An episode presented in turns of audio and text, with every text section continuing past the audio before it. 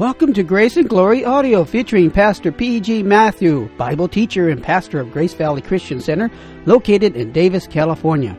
Today, Pastor Matthew will continue on in the Bible series from the book of Isaiah with part two of this message entitled, Who Believes in the Bible Anymore? If you have your Bible with you, please turn to Isaiah chapter 9. Now, here's our teacher, Pastor P.G. Matthew. Uh, Isaiah chapter 9 and 10 the subject is who believes the Bible anymore? Why should we believe in the Bible? What happens if we don't believe in the Bible? And I dealt with four points which I don't want to repeat. But I thought I told you there are certain repercussions if we don't believe in the gospel. God sends you the gospel for you and for your salvation. But if you reject that gospel, the gospel, the word of God is sent against you. And let me warn you that you cannot treat the word of God with contempt because it is the Word of God. And I made the point that in this life itself, you will reap serious, inexorable, necessary, negative consequences, and in the world to come. So, fifth point is God knows how to apply pressure. And he has a way of increasing it. He starts with the least degree and he what? Increases it until it results in your repentance or in your judgment. Until it results in your life or in your death. The Word of God becomes fragrance of life or what? Smell of death. So turn with me to the book of Leviticus. Now, certainly, I said, our God is the Lord of history. He transcends history. And he deals with all agents and people of history. He deals with his people as well as every other people in the world. He deals with Egypt. He deals with Assyria. He deals with Medo Persia, Babylon, Greece, Rome, every power, every nation. Everybody is under his government whether they acknowledge him or not. So, Leviticus 26 gives us an idea of the way he operates, particularly uh, to uh, his people. Uh, Leviticus 26, beginning with verse 14. But if you do not listen to me and carry out all these commands, and if you reject my decrees and abhor my laws, and fail to carry out all my commands, and so violate my covenant, then I will do this to you. I will bring upon you sudden terror, wasting diseases and fever that will destroy your sight and drain away your life. You will plant seed in vain because your enemies will eat it. I will set my face against you so that you will be defeated by your enemies. Those who hate you will rule over you. And you will flee even when no one is pursuing you. Don't you ever think that he is powerless, like a parent who is powerless. like Isaac whose eyesight is failing. His Lord is God. He knows you and He will deal with you and He will apply pressure without emotional disturbance. And verse 18, if after all this you will not listen to me, I will punish you for your sin seven times over. I will break down your stubborn pride and make the sky above you like iron and the ground beneath you like bronze. Your strength will be spent in vain because your soil will not yield its crops, nor will the trees of the land yield their fruit. Are you getting the idea? All right. Verse 21 If you remain hostile toward me and refuse to listen to me, I will multiply your afflictions seven times over. As your sins deserve, I will send wild animals against you, and they will rob you of your children, destroy your cattle, and make you so few in number that your roads will be deserted. Increased pressure. Verse 23 If in spite of these things, you do not accept my correction, but continue to be hostile toward me. I myself will be hostile toward you and will afflict you for your sins seven times over. And I'll bring the sword upon you to avenge the breaking of the covenant. Where is that proud man? Where is that proud woman? Where are you sitting? I want to see you. If you dare, show yourself. Because I want to present to you a God who will lop you off and cut you down in this life and in the life to come. Raise your hand, identify yourself, and tell me I'm arrogant, I'm stubborn, I will not listen to God. I want to see you. Let's move on. Verse 27 If in spite of this you still do not listen to me, but continue to be hostile toward me, then in my anger I will be hostile toward you, and I myself will punish you for your sin seven times over.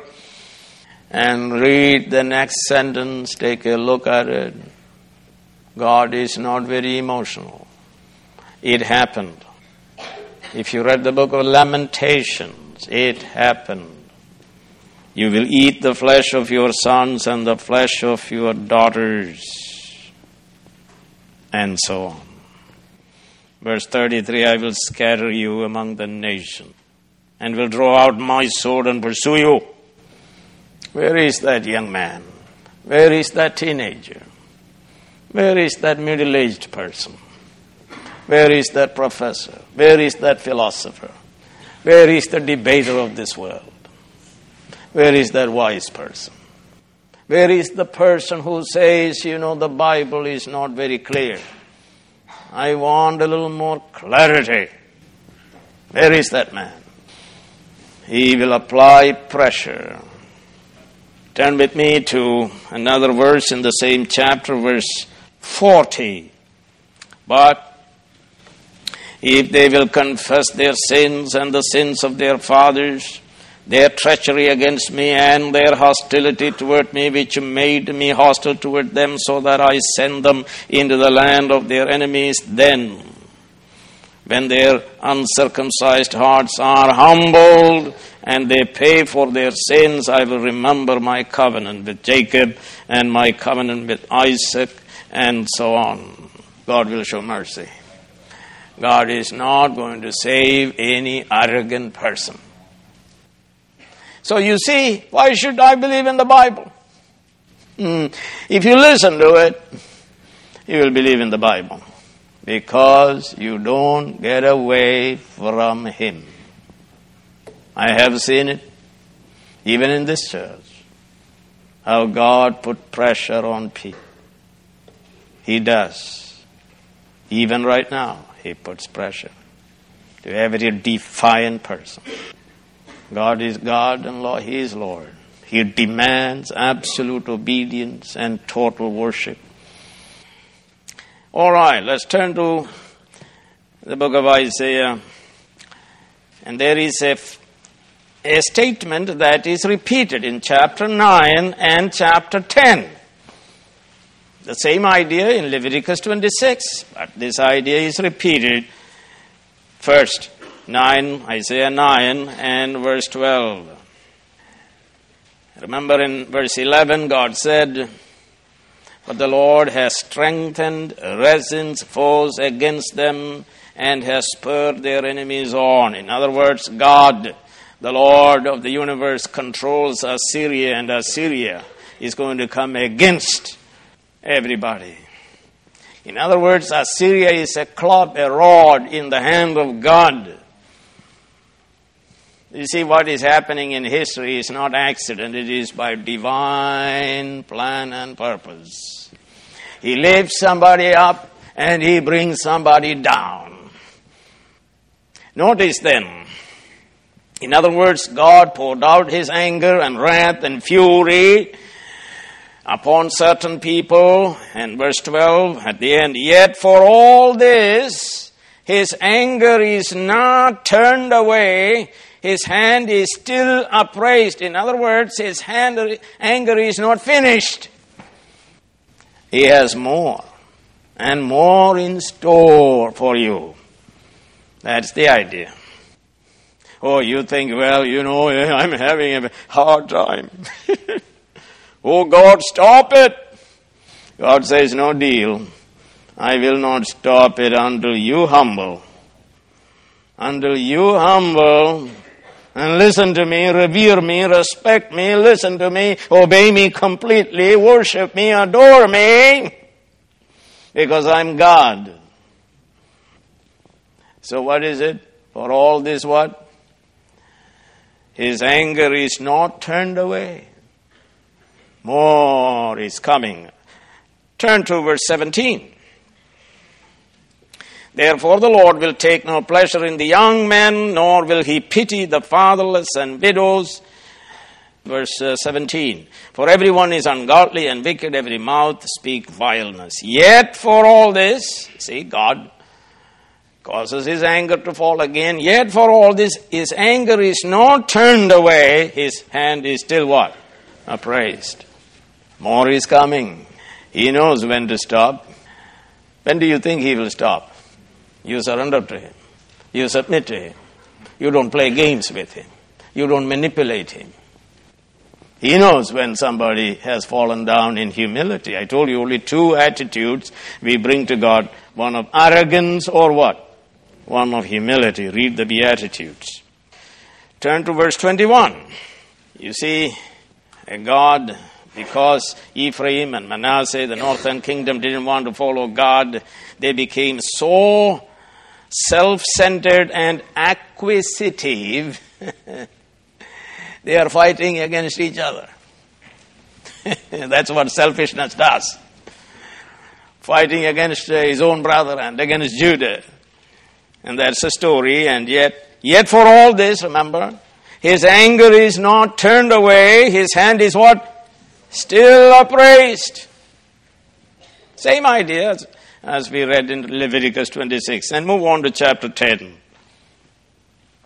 Woe to those who make unjust laws, to those who issue oppressive decrees. This is speaking about the judges in, in Israel who were oppressing poor people by not administering justice properly. They were under the thumb of the rich people. They were oppressing poor people, making widows their prey and robbing the fatherless. And verse 3 What will you do? On the day of reckoning in Hebrew, on the day of visitation. Visitation of whom? the boss. The boss will visit you in history, in your personal history. He will visit you.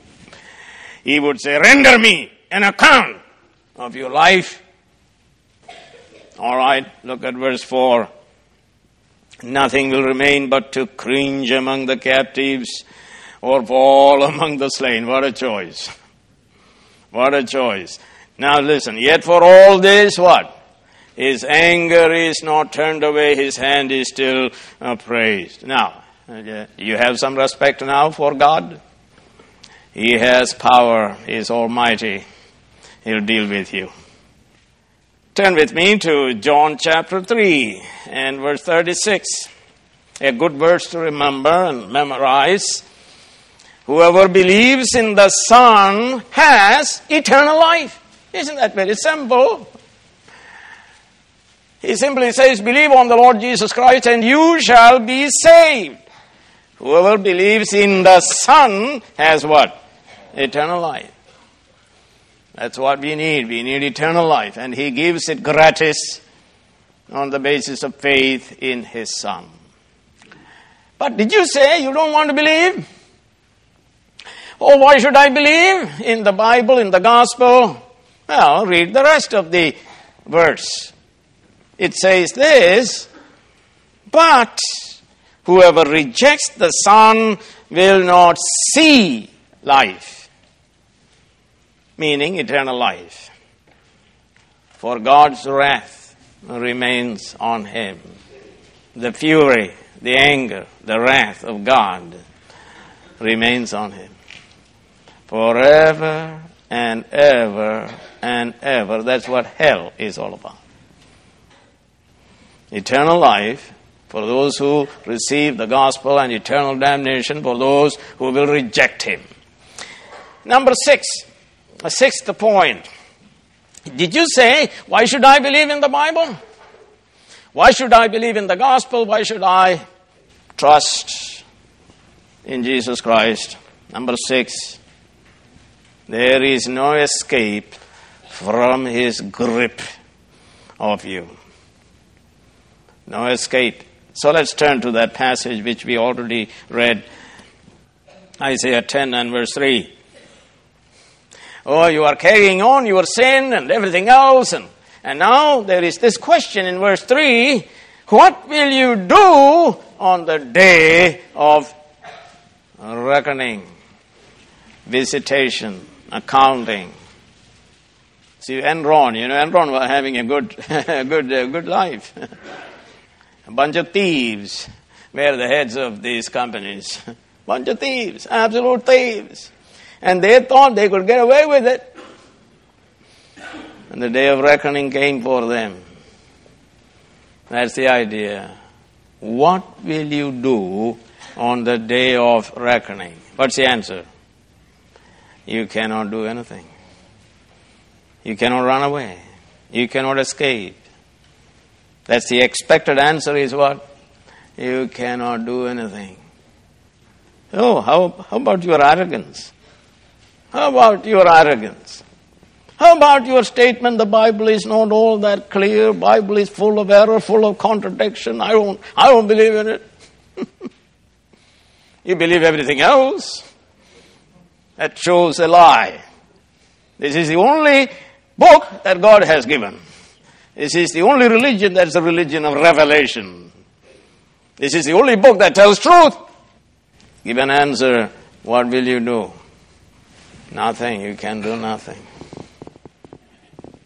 Not only that, it says another question. When disaster, uh, to whom will you run for help on the day of reckoning? To your mother? Your mother died. Did you know that? Your mother died long ago.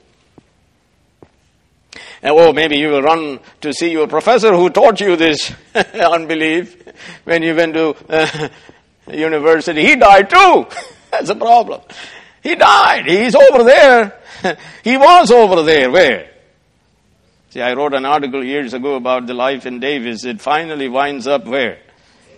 And uh, no, before cemetery, there is a place convalescent place. And he was there. You, are you looking for your professor? He was there, but I heard recently what? He died. He also died. To whom can you go? The answer is what? Nobody. Because you are under his what? Grip. And not only that, there is another question where will you leave your riches? In other words, you are so arrogant because what? You have two dollars. That's why. Or you appear to be handsome. Or you appear to have some brilliance. It says, Where are you going to leave your riches? From Him. Nowhere, in other words. All are accountable to Him. People of God as well as unbelievers. Take a look at verse 12 of chapter 10. When the Lord has finished all His work against Mount Zion and Jerusalem, that means church. You see that St. Peter tells us in 1 Peter 4.17, judgment, judgment must first begin where? he knows how to handle you. You were pretty nice until you went to the university and then you lost your faith. And you wander around like a smart aleck. And you treat the pastor and everybody else with contempt who speak from the Word of God. He's going to deal with Mount Zion. He's going to deal with Jerusalem. And when he is finished with them first, I will punish the king of Assyria for the wilful pride of his heart and the haughty look in his eyes. Everybody is under his control. No escape. It is appointed for man once to die and then comes judgment. And St. Paul tells us that at the name of Jesus every knee shall bow in heaven and on earth and under the earth, and every tongue confess, including the tongue of Muhammad and everybody else that Jesus Christ is the Lord to the glory of God the Father. Now let me ask you, does God's judgment cause people to repent? Now, who, who can give me the answer? God pours out his judgment, his wrath. You think that will make people repent? No. No. Turn with me to Isaiah 9 and verse 13. See, God poured out his wrath and all that, but look at the verse. But the people have not what? Returned. There means people have not repented. People have not returned to him who? Uh, you think, you think they will return? People have not returned to him who struck him, nor have they sought the Lord Almighty. Or go home and read Revelation 9, verse 20 and 21, Revelation 16, 9 and 11. It tells us that in spite of God's outpouring of His wrath, they still did not repent but cursed Him. Number seven, the last point I want to make. There is going to be a remnant who will receive the word and be saved. You may not receive. You may reject, but there will be a remnant, a people of God who will receive the word, who will believe the word, who will treasure the word as Mary treasured the word in her heart. There will be a people of God. If God's ultimate plan is to destroy all people, He could have done so without any great effort. But his ultimate plan is to save a people. They will receive the word, and let's therefore turn to uh, chapter 10, beginning with the verse 20. In that day, the, uh, the remnant of Israel, the survivors of the house of Jacob, will no longer rely on him who struck them down, that is Assyria. Let me tell you, Assyria has only one purpose in mind. Satan has only one purpose in mind. What is that? To strike you down. He comes to steal and kill and destroy. That's his purpose. You trusted him, you served him, but all of a sudden they wake up to the fact, they say, no longer uh, we want to be subject to Assyria. No longer we want to serve Satan, no longer. In that day, the remnant of Israel, the survivors of the house of Jacob, will no longer rely on him who struck them down, but will truly rely on the Lord, the Holy One of Israel. There is a people who will trust And the Holy One of Israel revealed himself in Isaiah chapter 6. Holy, holy, holy, the Lord God Almighty. It's an interesting word. Rely means lean upon. It's a clear definition of faith. And you find that word in 2 Samuel chapter 1, and I believe uh, verse 6. This Amalekite boy is describing the situation of Saul. And he was wounded, mortally wounded. And this Amalekite boy says, I saw him leaning upon his spear. That's the idea here. Faith is weakness resting upon God, strength. What is faith? Weakness resting upon strength of God. And in that day, they will stop leaning upon Assyria and they will rely, truly rely on the Lord, the Holy One of Israel. A remnant will return, a remnant of Jacob will return to what?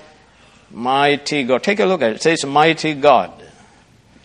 Now we saw mighty God in chapter 9 and verse 6. Hmm? His name is what? Wonderful counselor, mighty God, everlasting Father, Prince of Peace. Who is he? As the Messiah. The remnant will rely truly on the mighty God who is the Son, the Messiah. To us a child is what? Born, a son is given. You see, there is a people who will come running to trust in Jesus Christ without fear. They will come with eagerness. They will love the gospel. They will say to the preacher, Preach it. Preacher, we love that what you are saying. I repent of my sin. I return to the mighty God. I return to Jesus Christ. I surrender to Him all my life and all my mind, all my might, all my future, all my past. I am weak, but I lean on the strength who is the mighty God. So the question is, are all people going to reject the word of God? Are there going to be some who would believe the word and honor the Lord of the word and be saved? The answer is what? Come on. Yes, there are some who will believe God's word and be saved. They are represented by Isaiah's son. What's his name? Shear Yashub means what? Uh, the, a remnant shall return. Isaiah's son is representing the people of God. A remnant shall return to God Almighty. They are remnant, they are survivors. They stop trusting in Assyria, they trust in the Holy One, the mighty God. But turn with me to a very interesting passage in verse 25. Remember that thing I said? The hand is what still appraised. The wrath of God, the fury of God. But verse 25 has a profound statement. What does it say? Let's read it. Very soon my anger against you will end. What a profound statement. Now the question is, how can that be? Do you have an answer? It was poured upon Christ on the cross for his people. There is therefore now no condemnation to those who are in Christ Jesus. For what the law was unable to do, powerless to do, in that it was weakened by our sinful nature, God did it by sending His own Son in the likeness of sinful man as a sin offering. He emptied the wrath that was due us upon his own son. And so Isaiah sees this and declares in verse 25 of chapter 10 Very soon my anger against you will end. And it has ended. The Word became flesh and dwelt among us. Christ died for our sins very soon My anger against you will end. And so, let me tell you what happened. I will read it to you because the anger is ended. Verse 27 In that day their burden will be lifted from your shoulders. Isn't that amazing? Come unto me, all those who are weary and heavy laden, because the burden that was put on you by Satan will be what? Lifted and thrown out. Why? The anger against us ended on the cross. What else? Verse 27 The yoke will be broken.